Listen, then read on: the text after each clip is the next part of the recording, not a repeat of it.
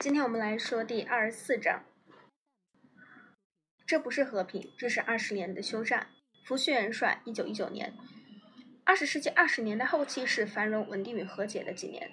二十世纪三十年代则是萧条、危机和战争的十年。二十年代的和解在欧洲是以法国联盟体系为基础，在远东则是以华盛顿会议的协定为基础。两者的目标都是为了维护这两个地区的现状。这一目标在二十世纪二十年代中得到实现。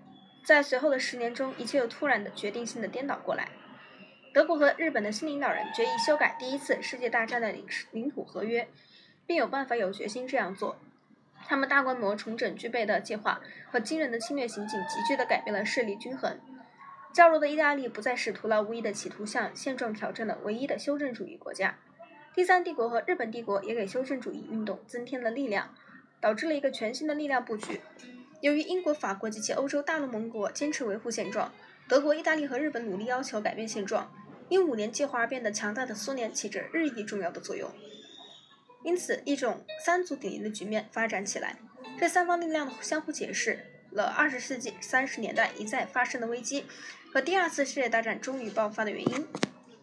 我们下一节会讲第一节日本入侵满洲。这里是第二十四章。全球通史，从史前史到二十一世纪。我是柯小飞，我们下次见。